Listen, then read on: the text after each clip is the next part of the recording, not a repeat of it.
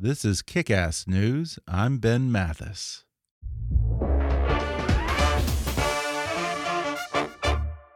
Hi, I'm Ben Mathis. Welcome to Kick Ass News.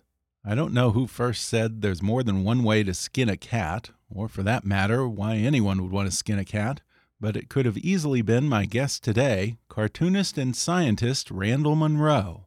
The number one best selling author and creator of the webcomic XKCD is used to his fans asking him questions that usually begin with what if or how can I, and he responds with outlandish but thoroughly researched and scientifically sound answers for how to accomplish just about anything. Now he's taking it to the next level with a book that finds complex solutions to everyday tasks. It's called How To absurd scientific advice for common real world problems. And today, Randall joins me on the show to explain how to use elaborate scientific theories to do everything from sending a package to moving a house. He discusses how he went from being a NASA physicist to a cartoonist on the web, and he says there are actually a surprising number of physicists turned cartoonists. In fact, there are a surprising number of physicists turned cartoonists who share his birthday. Randall reveals the biggest hurdle to building a molten lava moat around your home, how to throw a coin or just about anything across a river, and how Serena Williams takes down a drone.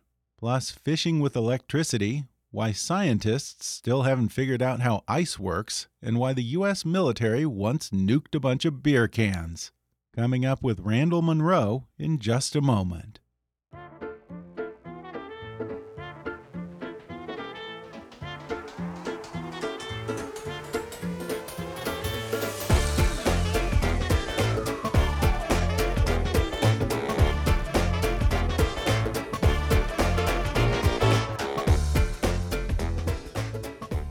The actual study on this before I can cite it in something because yeah. I, I, remember reading about it a long time ago.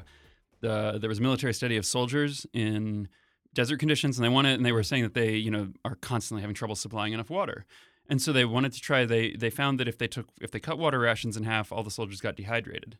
Um, but so then they did, you know, that's the problem. Yeah. But if they did a, another study, uh, they tried over the same period just slowly tapering the water rations to the same level, uh-huh. but giving them like a week at every reduced level. Um, by the end of it, the soldiers still got exactly as dehydrated because you can't like learn to not need water. Yeah, you know. So funny. it was like huh. like you need a certain amount of water, and there's no like trick to, you know. Well, if you do this, you can get by with. You know, it's like yeah. no, you just you just need, your body needs you water. Need you, can't, water. you can't you can't science your way out of that one. well, let's tell the folks who All you right. are. Uh, this is Randall Munroe. He is a former NASA roboticist who left the agency in 2006 to draw comics on the internet full time. He's the author of the number one New York Times bestseller, What If and Thing Explainer, and the creator of the science question and answer blog, What If, and the popular webcomic, XKCD. Now he's written a new book described as the world's most entertaining and useless self help guide. It's titled How To Absurd Scientific Advice for Common Real World Problems. Randall Munroe, welcome to the podcast. Hi, thanks so much for having me. well, I really enjoyed the book, and I'm also a fan of your website, XKCD. Oh, thank you where you post uh, I, am trying to think how to describe them. They're they're usually scientifically inspired cartoons. And i think just to give people a sample of your humor here's a cartoon that i found on the site today. It's called foucault pendulum. I don't know if you remember that one. Mm -hmm. and admittedly a podcast is you know, an auditory medium is not the best uh, platform for a cartoon. Mm -hmm. but the first panel uh, presumably takes place in a science museum and you have one of those Foucault pendulums, which people probably know as the pendulum that knocks down the little pegs. Mm -hmm. And there's, uh, I guess, a museum docent or something is taking a tour group through and says, This Foucault pendulum demonstrates Earth's rotation. It stays in a fixed plane where the Earth rotates under it. And then one of the visitors thinks to himself, Hmm, Really? So that means, and then he runs in and grabs the pendulum and stops it. We then cut to the last panel of a newscaster yeah. says the Earth's rotation was briefly halted today until geophysicists wrestled the intruder to the ground. so that's the kind of stuff that we're dealing with here. now you you actually do have a background in science, right? You started out as a physicist. Yeah, uh, I did a degree in physics at uh, Christopher Newport University in Virginia, um, an undergraduate degree and then uh, and then from there I started working on uh, robots at na- the nearby NASA Langley Research Center. Wow, that's pretty cool. Was that a fun job? Oh yeah, for sure. It was really fun. I um, I started out with a summer internship, which uh, I think I found a flyer for it, and you know I wasn't always the greatest student, so I was like, oh, this is probably a thing I'm not qualified for. Yeah. Uh, and I think it turned out literally no one else from my college applied.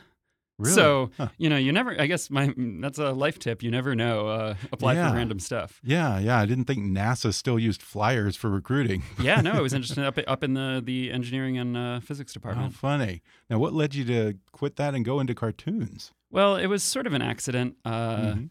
and it was also, you know, NASA kind of helped me a little bit. Uh, I don't know if if so. I was working on a contract basis, and I had to like convince them to give me a new contract. You know, or, uh, uh, every like ninety days they would be like re-upping my contract for the project I was working on. Okay. And so then when the when they uh, the funding for that project, you know, they were like, we're gonna we're gonna we're gonna stop doing this contract.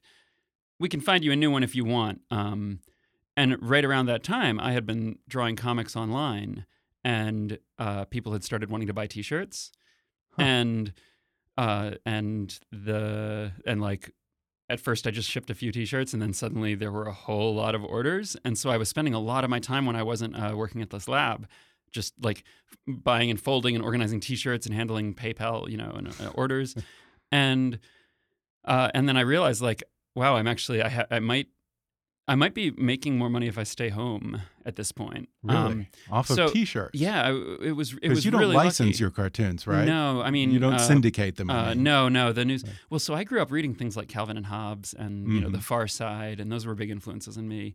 But I knew about like the the fights that they would have with the syndicates and how like Mhm. you know Bill Watterson famously, uh, the author of Calvin and Hobbes, had like long fights with the syndicates over licensing and merchandising, and he had very strong principles about you know, and and uh, and uh, you know I feel like people in comics really admired him for you know standing up uh, and having that fight, but also like the fact that he had to have that fight made Yeah. newspaper cartooning sound like oh wow you know Yeah. like he shopped his comics around for five years before he found someone who would put them in newspapers so but the internet you can just put stuff there no one can stop you so it seemed way easier uh, Yeah. Well, I mean, that's still how it works in most cases, and that's Mhm. how cartoonists make money. You you said that you did this because you thought it was a good business decision to put it out there for free. Explain that. oh yeah yeah well does that and, work? you know i feel like now nowadays that's an easier sell for people Mhm. the idea that uh, the best marketing is sort of word of mouth Mhm. um, that you can't and so now people put, put a lot of effort into like making things that are going to go viral and I, Yeah. and I think when i started doing this at about uh, you know in 2005 and 2006 and people were asking like wait why are all these people you know reading your website i i, I don't think i had a term for uh, for that i don't Yeah. think the term going viral Maybe was, you invented the term. no, no, definitely no. But um, because I remember trying to explain, it's like, yeah, no, I didn't buy ads anywhere. But like, if someone likes something and they send it to Mhm. someone else, and then that everyone sort of does that, it Yeah. it can grow really fast. So instead of having to like shop it around for five years, I went from like posting comics online to like doing comics full time, uh, you Wow. know, in under under a year. and which- this was before social media really Well, caught yeah, on was- and that kind of thing. Yeah, what it were was- you, they emailing? Yeah, no, I mean there, there were all kinds of places people hung Mhm. out online, um, all kinds of Chat rooms forums, chat Yeah, rooms. Yeah, I mean, forums. at the era of AOL Instant Messenger, Yeah. I was big Oh, yeah. that. But it was a lot of it was just being in the right place at the right Mhm. time. You know, like that. Yeah. It, it. I was just really lucky. I was doing comics about stuff that people were looking for comics about right then. You know, and yeah. and uh, so like, I don't know. Uh, people are like, "What should I do?" Uh, uh, you know, if I want to be successful at at doing you know a web any kind of web publishing thing, I'm like, oh, man, I don't know. I I just feel like I got I got so fortunate in where I was, what I was doing when I was doing it, and like that Yeah. seemed like s- such a big part of it. Yeah, and apparently you now have your own wiki for XKCD where you there's a whole fan culture of people trying to explain your cartoons and in some cases even trying to speculate about their creator. Mhm. um, Yeah, do you have I- any favorite fan theories about yourself? No, no, no. I I actually try to steer clear of most of that. That's uh, smart. because I don't know. I think it's I think it's really easy to kind of like get hooked into responding to things, hmm and then you know it might be like I want to correct this particular person, but like there are too many people on the internet to do that. Yeah. Um, I, uh, uh, early on, I did a comic about uh, making fun of the the urge to stay up late at night uh, and not go to bed because someone's wrong on the internet and you have to prove them right. and I partly did this comic to kind of like remind myself, like sometimes you should just leave the internet alone, let it do its thing. Yeah. Um, and and the nice thing about doing that was uh, that comic I was sort of setting a trap for myself because if I started to get too mad at something online and like argue with someone, then someone else could be like, "Hey, you know, there's this great comic about how uh, how dumb it is to do that. Have you seen this? It's called Execute." And like nothing takes the wind out of your sails, like having someone quote your own comic to Yeah. you to ma- prove that you're wrong. yeah, it's interesting because we're living in this time where science is just getting so politicized and so confrontational, and, and in some instances, maybe rightly so, because we are facing some serious problems that we have to tackle, and some people just want to bury their heads in the sand. But you generally avoid being too preachy about science and getting into those arguments. Instead, usually opt to let your work speak for itself. It makes me think of the the cartoon that you did, the wonderful infographic uh, about the history of global warming. Mm-hmm. Uh, do you think that's a better way for science to win over hearts and minds, or, or mostly minds? I guess we're going for minds, but Well, I mean, I don't Yeah. know if uh, uh, the the there's a great climate scientist, uh, Katharine Hayhoe, who talks about how really the way to reach someone's mind is first to conv- you know to to reach them through the heart, and then that Mhm. opens them up to you. Um, uh, there's a Lincoln quote about that too.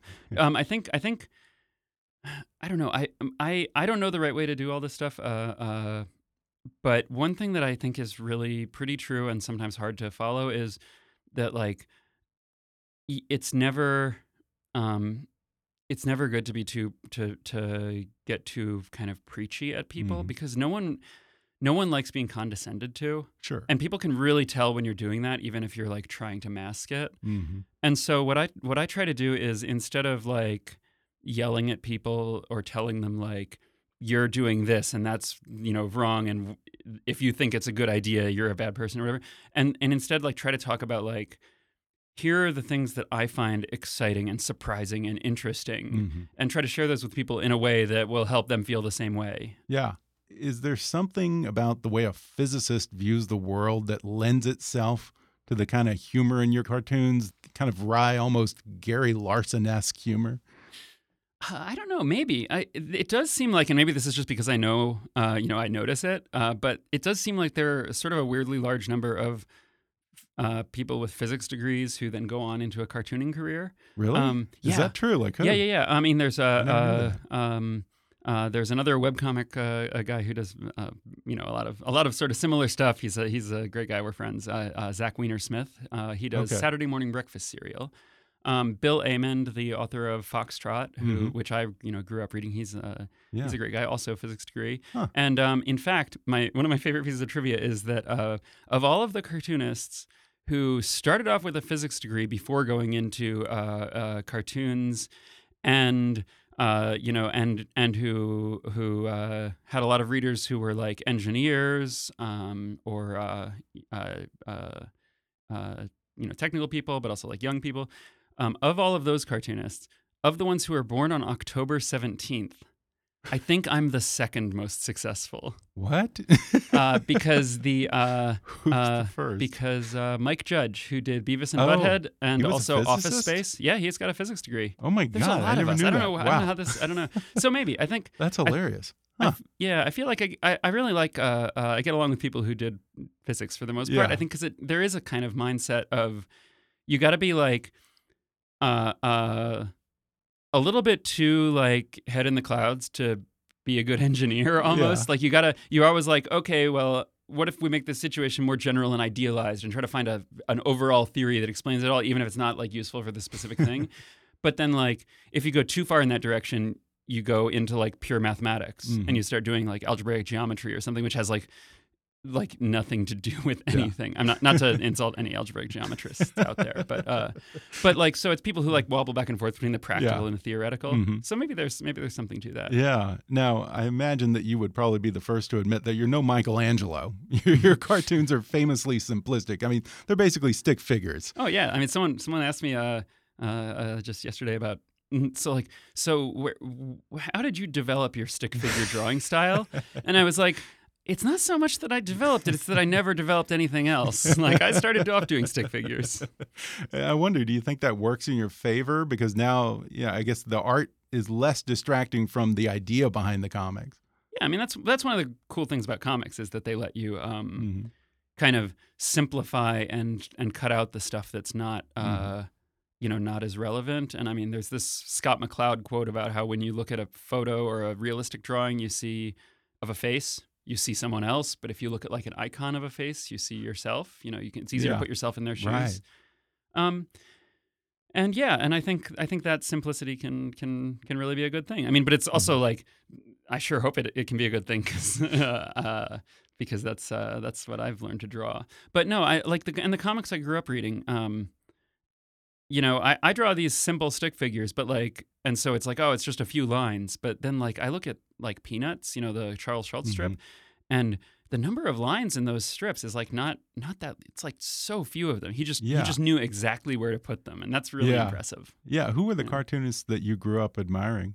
I mean, you mentioned um, Calvin and Hobbes. Yeah, well, I feel like that's the big one. That was, mm-hmm. you know, I was just at the right age. It was that was the first comic I ever read. I remember pulling a book off a shelf really? and being like, "Oh, what's this?" and huh flipping it open and trying to understand the panels. You know? Yeah, me too. I think it was one of the first of that and Far Side. I think Far, I read yeah. some of the old Peanuts cartoons. Far Side's great. Yeah. No, I re- and I read, um, you know, but I just read everything in the library under that comics yeah. section. You know, I, I I never read any of the like Marvel and DC kinds of mm-hmm. comics. I never and and the Japanese comics. You know, a lot of cartoonist friends grew up, you know, reading those. But for me, it was mostly um, yeah. I mostly read newspaper comics. Before we get to the book, I have to ask, what is XKCD? Is that an inside joke or something?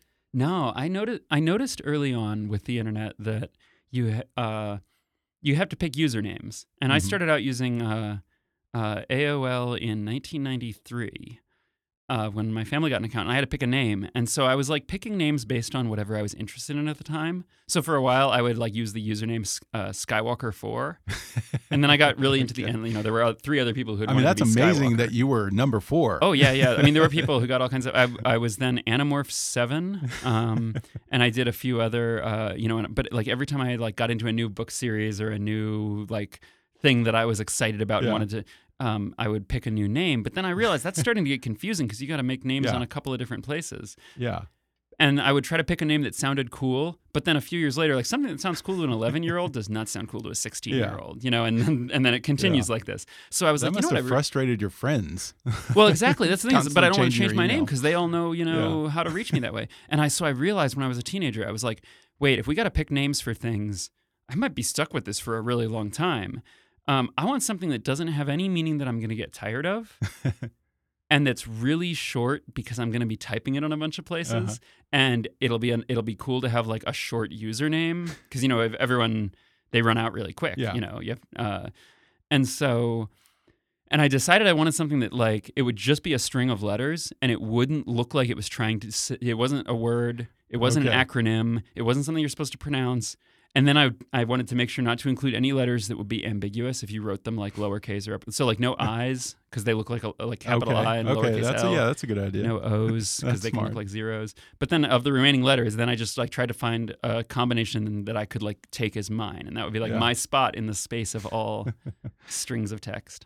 And in addition to XKCD, you also have this fun blog called What If, where you answer questions such as how long would it take to slide down a fireman's pole from the moon to the earth? Is that kind of where you got some of the ideas for your new book, How To? Yeah, I was really surprised when I started doing comics that people would write in with their questions mm -hmm. uh, mm-hmm. for me to answer, uh, like science questions. But they always sort of said, like, me and my friend have been having an argument about this, but it seemed like too ridiculous to bother a real scientist about. so we figured we'd write to you instead. Um, and and I would have so much fun answering them because when someone uh. asks a cool question like that, and like if I think I know a way to get to the answer, for me it's like getting a song stuck in your head. Like uh, i will like stop whatever I'm doing and then just like work on that for like yeah end up like six hours of reading. Uh, yeah, and, that's know, quite a rabbit hole. Yeah, and and I have so much fun with that that I started like saying, hey, if if I'm gonna write, if I'm gonna do six hours of research, I might as well like post it somewhere for someone to read and see if people like it, and then. And then found that that people had a lot of questions, and that I had so much fun uh, answering them that I uh, uh, found that it was a really good way to explain cool science ideas by taking mm-hmm. some simple sounding practical problem or question and then trying to work through mm-hmm. it. And that's what I did with What If, and that's uh, also what I did sort of from another direction with How To. Uh, yeah, how to is sort of the opposite of your last book, which was Thing Explainer, in which you, I think, took the the thousand most common words in the English language and used them to explain incredibly complex concepts. How to, on the other hand, kind of flips that on its head, and you take generally simple tasks like taking a selfie, uh, sending a message, and that kind of thing. And you find more and more absurd and elaborate ways to accomplish these things. It's sort of a Rube Goldberg type thing, huh? Yeah, I'm always good at coming up with ideas for solving some problem that uh, I'm convinced We'll like in the long run this will save time once we get it working even though it seems complicated now and it like always ends up taking more time Yeah. than the original like the normal way would would um, but yeah I, I with this i tried to think okay i'm going to take these simple tasks and try to think outside the box think of like the weird ways you might try to do it Hmm. and then figure out whether they're really a bad idea or not Yeah. and like they're almost always bad ideas but uh, it's it's it sometimes it surprises you, or sometimes you find that something you thought was a bad idea uh, has uh, has actually been tried or might actually work. We're going to take a quick break, and then I'll be back with more with Randall Munroe when we come back in just a minute.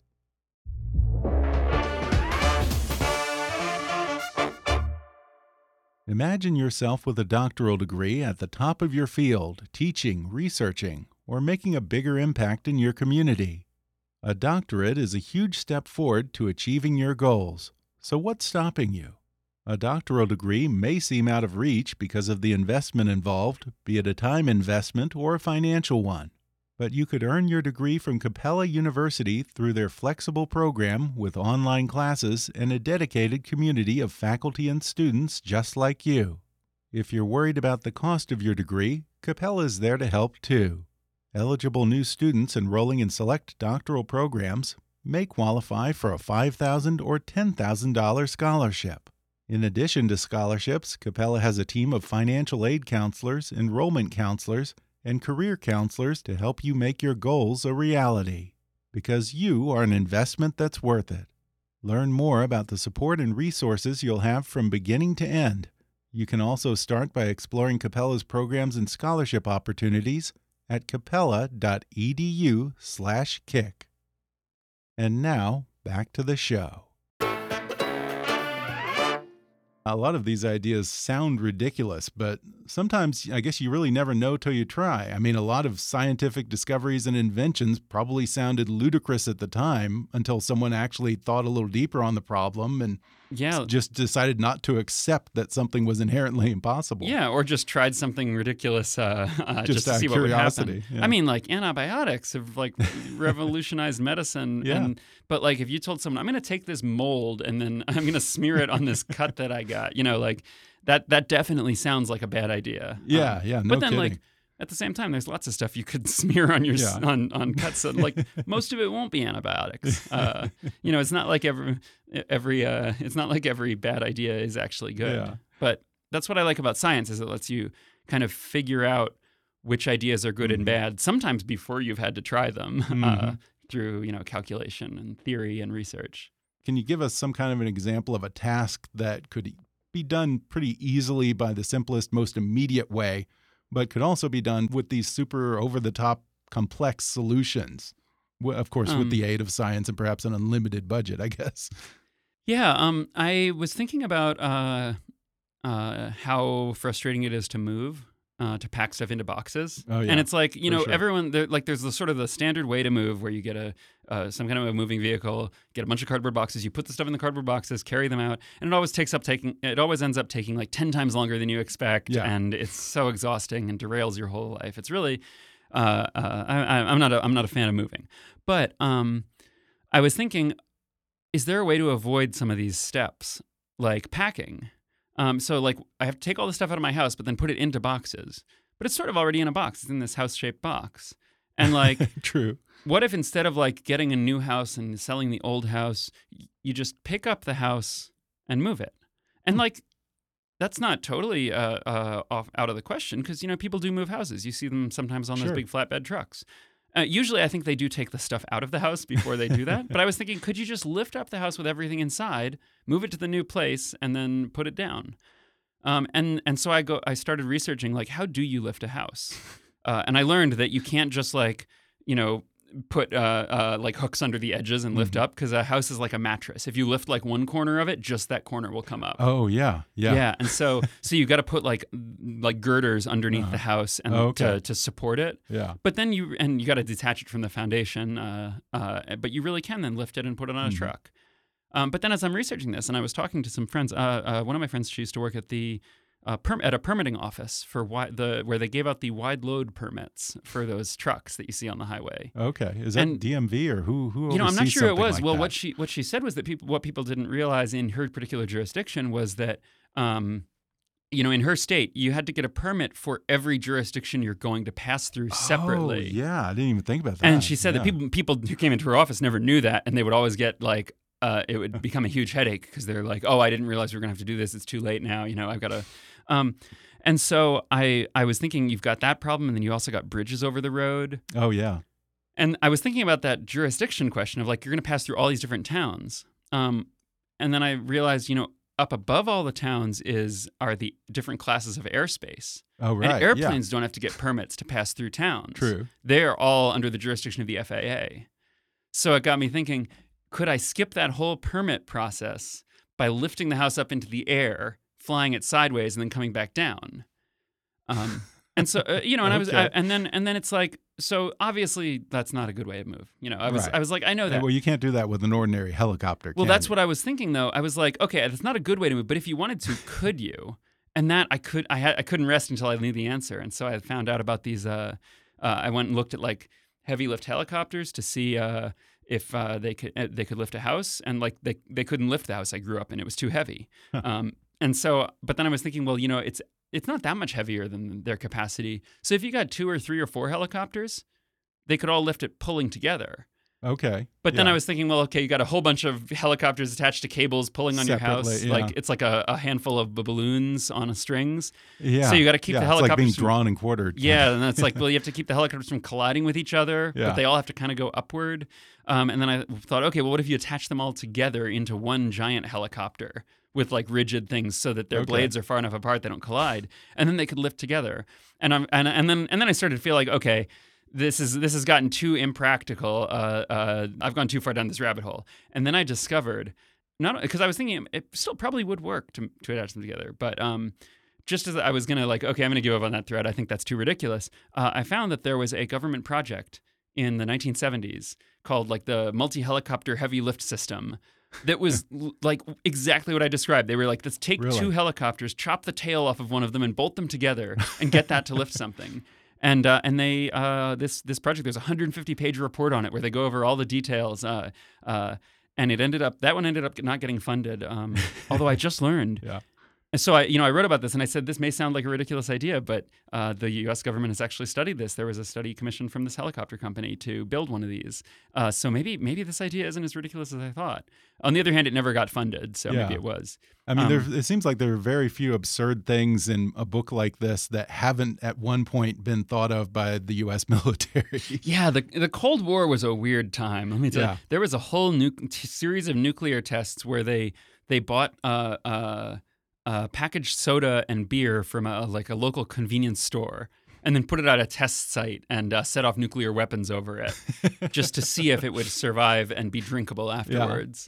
wow. And that's that's it was it was a wild time. I Yeah. mean, I feel like if you get deep enough into any field, you start Yeah. to find weird stuff like that. Like yeah. like uh, the way that um, fish, fisheries researchers Mhm. they'll they, they have the thing called uh, electrofishing where they stick a, um, some electrodes in the water and just like jolt the water with electricity and the, it stuns the fish and they float to the surface and then they can count them Yeah. and like that's actually like how how they do it it's a useful tool for fisheries surveying stuff but it's they just kill the fish. no the uh, um I mean if they turn the dial up too far yeah Oh, okay. Okay. um, I they, thought they, try to they try to stun them and they kind of float up and they can it. see them and you know it's called electrofishing but it and like it is useful and I've re- you know I've read a bunch of papers Yeah. by fisheries researchers who talk about you know the pros and cons of it and how it works and you know uh, uh, what kinds of fish you need what current for but it like it really if someone described that to you and you didn't know it was a real thing Yeah. it sounds like an idea that was come up with by a little kid who doesn't understand electricity Yeah. like i'm going to just take this toaster and drop it in the water and that'll zap all the fish and then i can save time with the Yeah. fishing rod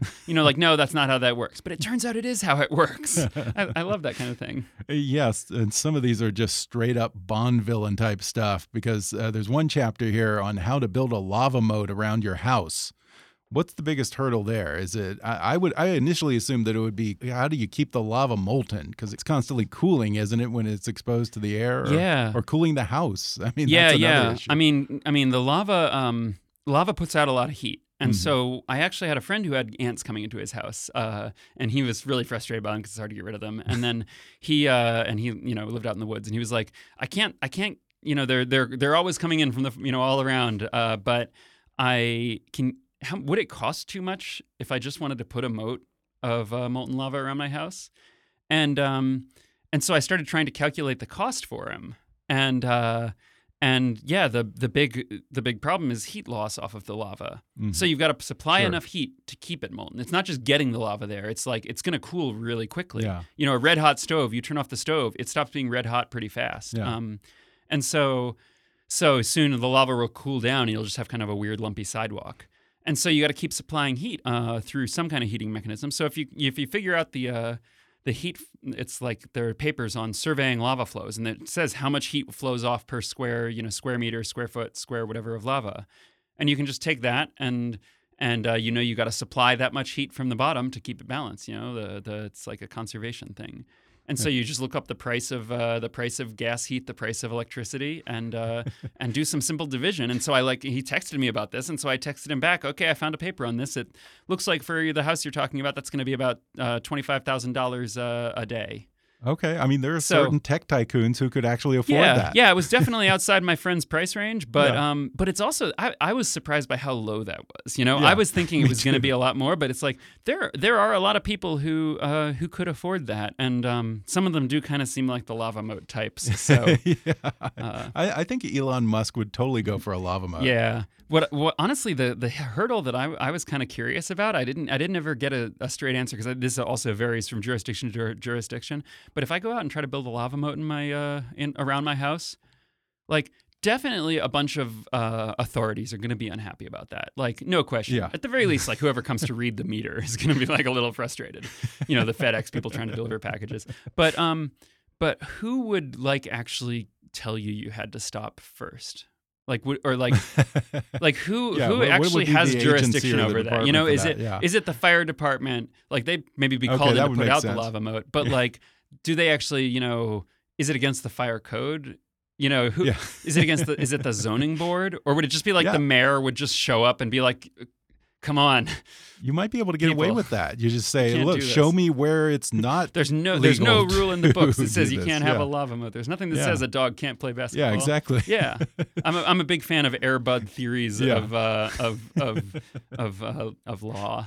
Well, speaking of that, there's a chapter in here on how to stop a drone using sports equipment. Uh, apparently, a lot of government agencies still haven't really figured out the best way to catch a drone with if it has explosives attached. You got a little bit of help from, of all people, Serena Williams. How'd you get her to test that out, and how'd she do? Oh, well, as usual, it started with I was go- going down a research rabbit hole because I was looking at you know there are all these different ways to to you know catch drones that people have tried. Some of them are Mhm. better than others. Uh, uh, but I started thinking about like if you got one of those wedding photography drones floating over your yard and you don't have a fancy anti-drone piece of equipment and you're just gonna like throw stuff at it, like what's the best thing to throw? And I started comparing all these different pieces of sports equipment to see how accurate they'd be. And there are a lot of studies in sports medicine and sports uh, physiology about about the accuracy of pro players in different sports. And so I was I got to compare like is a baseball better than a basketball? And I could do that by like looking at free throw percentages in basketball and the range to the basket versus like uh, the spread of a, of a pitcher in baseball because they've got all the strike measurement stuff. Mhm. And then in some other sports, it's they don't have as many uh, uh, as many as much data from the play, Mhm. but uh, there are studies where they'll have pro players just like kick a soccer ball at a target on the wall and measure like the the the distribution Huh. of where it hits. So you got a lot of data. Yeah, so I had all this data, and so I was plugging it in to make this model, and um, and I at the same time, uh, uh, but I couldn't find good data on tennis players. And like it might be out there, but I couldn't find a. I was like in the middle of like searching for a paper on tennis players hitting balls at targets that were up on the wall. There was one on hitting at the target on the ground, a couple others, but I wanted to, you know, something that would be good for the model for shooting at a drone. Mm-hmm. And and um and I had texted way way back like 10 years ago with uh, Serena Williams' husband because uh, he helped with when I published my first comic collection. No kidding. Um, yeah, yeah, uh, uh, Alexis Ohanian. Um, and and you know then and then I had you know I, I I'm in touch once in a while and he he had texted me about something and I said you know it's funny uh, uh, uh, funny you should text I'm in the middle of like reading a whole bunch of papers on tennis player accuracy uh, for this book I'm working on uh, and he texted back well oh hey if there's any way we can help out let me know you know uh, uh, send us a message so I was like, well, uh, you don't you don't turn down an opportunity like that, you know. so I was like, uh, so I, I asked if um, uh, I asked Serena if she would be willing to, like, I, I knew she's super busy, so I didn't want to like impose. Um, and I was just happy that they were going to contribute some data. So I, Yeah. I asked if she could, uh, uh, if she would be willing, like when she's going down to practice or something, uh, to just stick something to a wall, like a target, like a piece of masking tape, whatever, and then stand some distance away and serve a bunch of tennis balls at it, trying to hit it as close as she could. And if they can just, even if they just videotape the balls hitting the wall in some way where, it, you know, I can see on the video how far away it was, you know, Yeah. maybe take a photo with a ruler up there. I would, I would do all the work of like figuring out what, you know, the accuracy and all, figuring out modeling all that stuff. And then I could use that to plug it into my model and figure out how hard it would be for her to hit different drone models. Um, and so I sent that, I was, but I was trying to make it as simple as possible, you know, as little, a little out of the way, a little extra work for them as possible. Um, and and but it turned out she was like, "Do you want me to just hit a drone?" Um, and I was, I was like, "Oh, sure, yeah." And so they had a drone that had a broken camera that they had been playing with. Uh, you know, it was their, uh, that was her husband's uh, old drone that he had gotten, and so she. Um, so they so and it was already damaged, but it was a it was a fancy drone, you know, and they had it fly up over the court, and and then she stood down by the baseline and served at it to try to knock it out of the air. wow. And yeah, I had I had come up with like a preliminary model, you know, a, a model of like, oh, I looked at other players that hit things with, uh, and and a few tennis studies where I tried to apply them to drones, and it suggested that a pro player, it should, you know, champion player should take. Uh, uh, my guess was like maybe five to seven serves to hit that model at that distance, um, and she missed the first two, just missed, and the third one nailed it and uh, Really? knocked it out of the air. wow. so she did- actually took it out. Yeah. Oh, absolutely. that it, yeah. It um, it it she clipped one of the four wing you know propeller things Uh-huh. and and disintegrated the propeller just kind of disintegrated and it flipped over. incredible. But um, What a serve. yeah, yeah, and and I don't know. So she did better than my model suggested, but Yeah. That could just be a statistical outlier. But I sort of think it's a Serena Williams Yeah. outlier. Now, did you attempt any of these experiments yourself? Uh, not really. Um, I I sort of feel like there's all the stuff that like is easy to test uh, in real life. Um, and and I ste- I steer away from that stuff mostly because like MythBusters does that really Mhm. well, you Yeah, know, and it'll yeah, be fun. true. And and there's a lot of YouTube videos of people trying stuff. So I like to think about the stuff that's maybe uh, harder or less practical to test, um, like attaching helicopters together. Yeah. Although it turns out several other people have done that too, um, which I'm delighted by. But yeah, I I did. Um, there was one case when I tried to come up with a model for how throwing works. You know, I wanted to do how far you can throw stuff. Um, yeah, it was based off of some legend about George Washington. Is yeah, that right? There's Throwing there's a, story coin? that he threw a coin over uh, some river, and they it's one like with a lot of these stories about George Washington, people just seem to really like telling stories about him. So it's not clear like where it most of these started circulating after he had died, and people were like, oh well, you know, I once heard he did this. So like sometimes the river's the Rappahannock, sometimes it's the Potomac, which he definitely couldn't have thrown something over. You know, um, but uh, but whatever it was, everyone agreed he was a big, strong guy who liked throwing stuff. um, uh, so he yeah and so i was I, I was trying to think like how can you calculate how far you can throw something uh, and i was thinking about the different sports equipment and different uh, projectiles. And i realized and this is the physics thing talking where you come up with a simple model because it's uh, it might not be as precise but it's still really uh, uh, cool that you can get answers. I just said okay i don't know what someone does when they throw. Some sports thing happens you know? Yeah. something athletic happens. But i know that they're going to be applying force over a certain distance to this ball to get it going from not moving to moving however fast it is when they release it. And so I looked at like the metabolic power that people are capable of putting out and then assume like they're pretty good at focusing that power on the ball somehow when they throw. You know, like people, Mhm. people, and and and people seem like you know you. They always say throw with your whole body. You know, you got to have follow through. You got to. So it's like okay, what if you just plug in? Here's how much uh, metabolic power people can output when they're doing a hard athletic activity, um, like rowing or something, because they got and, or cycling.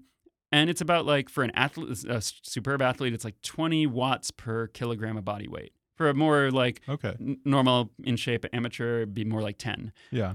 and then if you just assume that power is applied over the distance that they're like the length of their body you know like a pitcher your arm span's about the same as your height. So if it's like five feet six feet you know you're going to apply that that much power and you're going to apply it over that distance. You can work out here's how fast the ball could be going at the end of it. Um, you know based on how much the ball weighs and uh, how much you know your size. And when i plugged that in i plugged in that um, the weight of a baseball pitcher and a baseball and it Uh-huh. said you know about 90 miles an hour and that's Really? and, and i was like whoa That's that's, actually pretty close you know Yeah. that's that's like that's major league fastball Yeah. um, and then I put in a, a football player uh, and the weight of a football, which is heavier, and it said like 65 miles an hour. And that was actually that was a it was a little high. Um, I think the fastest uh, uh, football passes are more like 60, but um, but it was still kind of like that's about right, you know. And so I started plugging in. I was like, wait a minute, this model. the nice thing about having a really simple model is you can put anything this. in there. Yeah. So I think I was like, okay, let's put in the weight of a blender and see how far a football player could throw that. So then I and I and it was so powerful. I was like, oh, here's how far you know Barack Obama could throw a javelin. Here's how far I got Carly Rae Jepsen could throw a microwave 12 feet. You know, and this was so much fun. But then I was like, I want to see if this model's right before I like. It's sort of just a fun, simple model, but I want to. I want to go check it. So me and my friend got Mm-hmm. Yeah. a bunch of random objects, and we went out to a field and marked off distances, and we tried to see how far the two of us could throw the objects to see, and and like the equation held up pretty well. Really? So, no kidding. Yeah, so so I've included that in my book, and then put a calculator online at uh, my website Yeah. xkcd.com slash throw, where you can plug in your height and weight and figure out how far you can throw stuff. well, before we go, sort of along the sports line, you have this chapter on how to ski that I found very interesting. And this was one of many cases where I learned a little something in this book. Uh, you say that scientists still don't actually know how the surface of ice or snow gets slippery so that we can ski or skate. Yeah, That's that shocked me. I mean, I don't want to trot out the old we can put a man on a moon saw, but you know, we we can build nuclear missiles, we can make a particle accelerator. How in the world do we not know how ice works by now? Yeah. Well, I mean, maybe maybe if putting a man on the moon involves skiing, we'd have, We'd fig- we'd have like out. we got a reason. No, um, we and we've made some headway on the ice slipperiness. Okay. You know, like there there have been a couple of papers recently that really nailed it down. But there was this idea that like the blade of a skate lowers the melting point of ice by That's three what by I like by heard. like you know a, a few degrees. Yeah. And then because it lowers the melting point by a few degrees, it drops below the temperature of the of the air, you know, of the skate of the ice. Um, and then uh, and then it melts, and a thin layer melts, and then that's what you're surfing on is that layer Mm-hmm. of water. Uh, the and this is a great this is the theory that came up in the 1800s, and it's weird because that kind of persisted as the dominant explanation for like you know Yeah. 50 100 years. Except that theory says that it'll melt because you lower the melting point by a couple of degrees, and then that's then it's low enough that the ice will be will melt.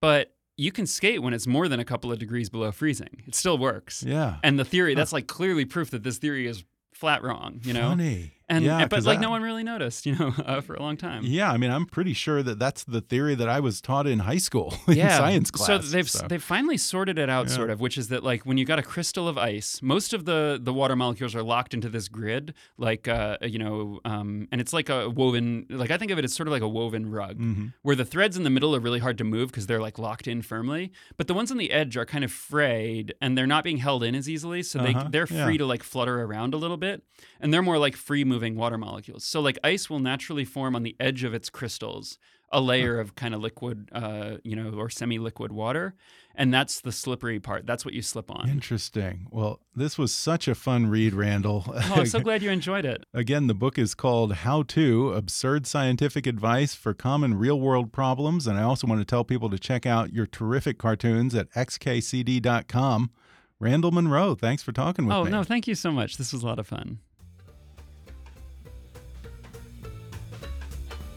Thanks again to Randall Munroe for coming on the podcast. Order his new book, How To Absurd Scientific Advice for Common Real World Problems, on Amazon, Audible, or wherever books are sold.